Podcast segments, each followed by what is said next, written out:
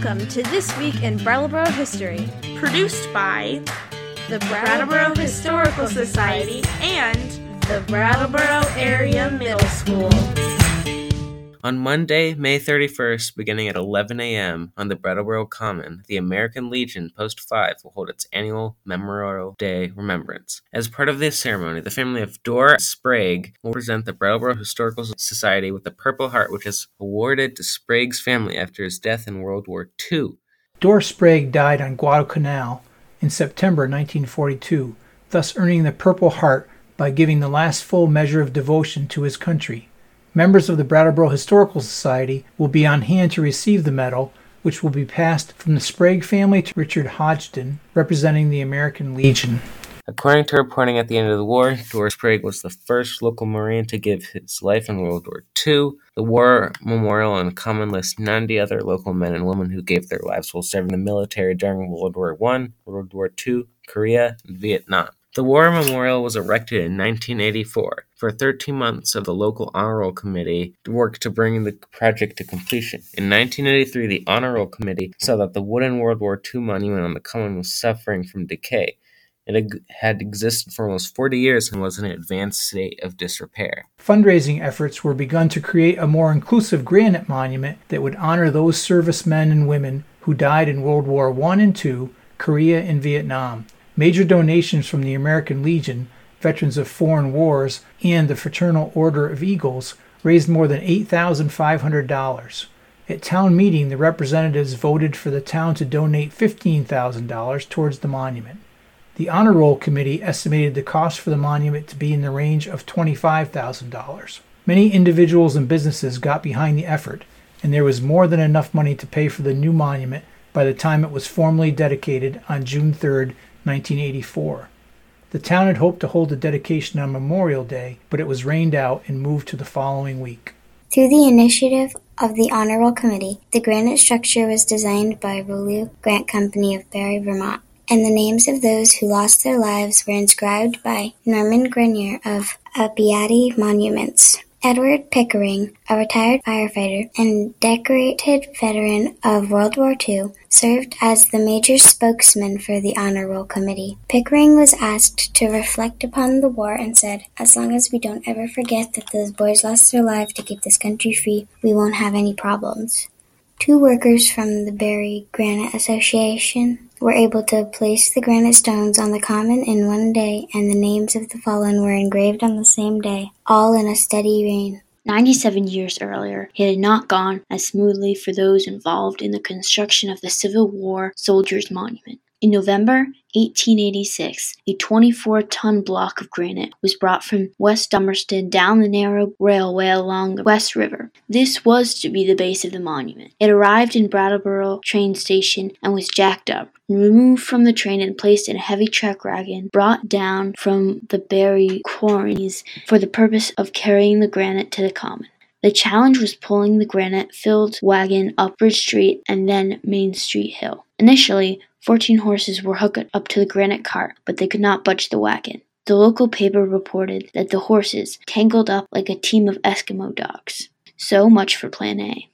The next day, Plan B replaced the 14 horses with 22 oxen. The oxen had success in moving the wagon, but it was slow going. It took an entire day for the oxen to pull the granite slab up Bridge Street, onto Main Street, and across the Main Street Bridge. A big problem was the street was not able to sustain the weight of the heavy cart. Planks were placed in the road to support the wagon wheels, but large ruts formed anyway. Beams and levers were used to help pull the cart up the hill. By the end of the third day, the wagon had made it to the Crosby block. On the fourth day, the heavily weighted wagon got stuck in front of the Brooks house with two wheels sunk into the west side of the street, but eventually pulled free and then sunk again near the future location of Wells Fountain, this time on the east side of the street. By the end of the fourth day, the wagon with its 24 ton load made it to the top of the hill and was in sight of its final resting place on the common. 28 barrels of cement were poured for the monument foundation. In January 1887, the George E. Lyons Granite Quarry on Black Mountain sent two more granite blocks down the West River Railroad, and they were both transported to the Common. Main Street had hardened up with the winter weather, and they were able to use 14 oxen to pull the two blocks of granite to the Common in one day, making two trips. One block weighed 20 tons and the other 26 tons. The Carrick brothers of St. Johnsbury were contracted to do the finish work on the granite blocks which would become the monument. The carving was completed in May 1887 and the stones were placed one on top of the other. While the 1984 installation of the War Monument took one day, it took about six months to get all the pieces in line for the 1887 Civil War Soldiers Monument. George Hines and Charles Henkel, both artistic designers for SD Oregon, created the draft for the monument, and the Select Board eventually approved the design. The Chicopee Bronze Works Foundry cast the soldier's statue and the four plaques on the Civil War Monument. A plaque on the Civil War Soldiers Monument states that 385 men of Brattleboro enlisted and 31 died in service during the war. Research done by members of the Brattleboro Historical Society and students of the Brattleboro Area Middle School suggests that the bronze plaque on the monument is incorrect. We believe about 450 men enlisted, were drafted, or became substitutes for those who did not want to serve in the war. We also believe at least 56 of those men died as a result of serving during the war. The war memorial that was dedicated in 1984 was designed to be able to add the names of those who might have been missed the initial fatality counts during the wars of the 1900s. As an example, in 2001, Ray Turcotte's name was added to the list of those killed during the Korean War.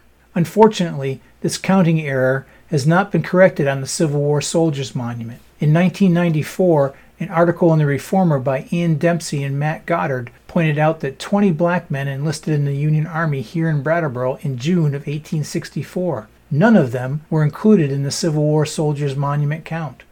Eight of those soldiers died while serving their country. Others not included in the count were working class laborers and those who volunteered for the Navy. Record keeping was not as well organized during the Civil War as it was in the wars of the 1900s. Since the dedication of the Soldiers Monument, the War of the Rebellion revised roster of Vermont was published by the U.S. government. A very detailed record of Vermont soldiers can also be found in vermontcivilwar.org, and contemporaneous newspaper accounts are available digitally. In 1984, the Honor Roll Committee created the War Memorial for those who lost their lives during the wars of the 1900s. They replaced a World War II memorial with one that was more inclusive and able to accept new information as it became available. It is now time to add information to the Soldiers Monument as well. We'd like to thank Maeve, Annika, Remy, Jay, and Dylan for reading This Week in Brattleboro History. Please join us next week for another story from our community's past.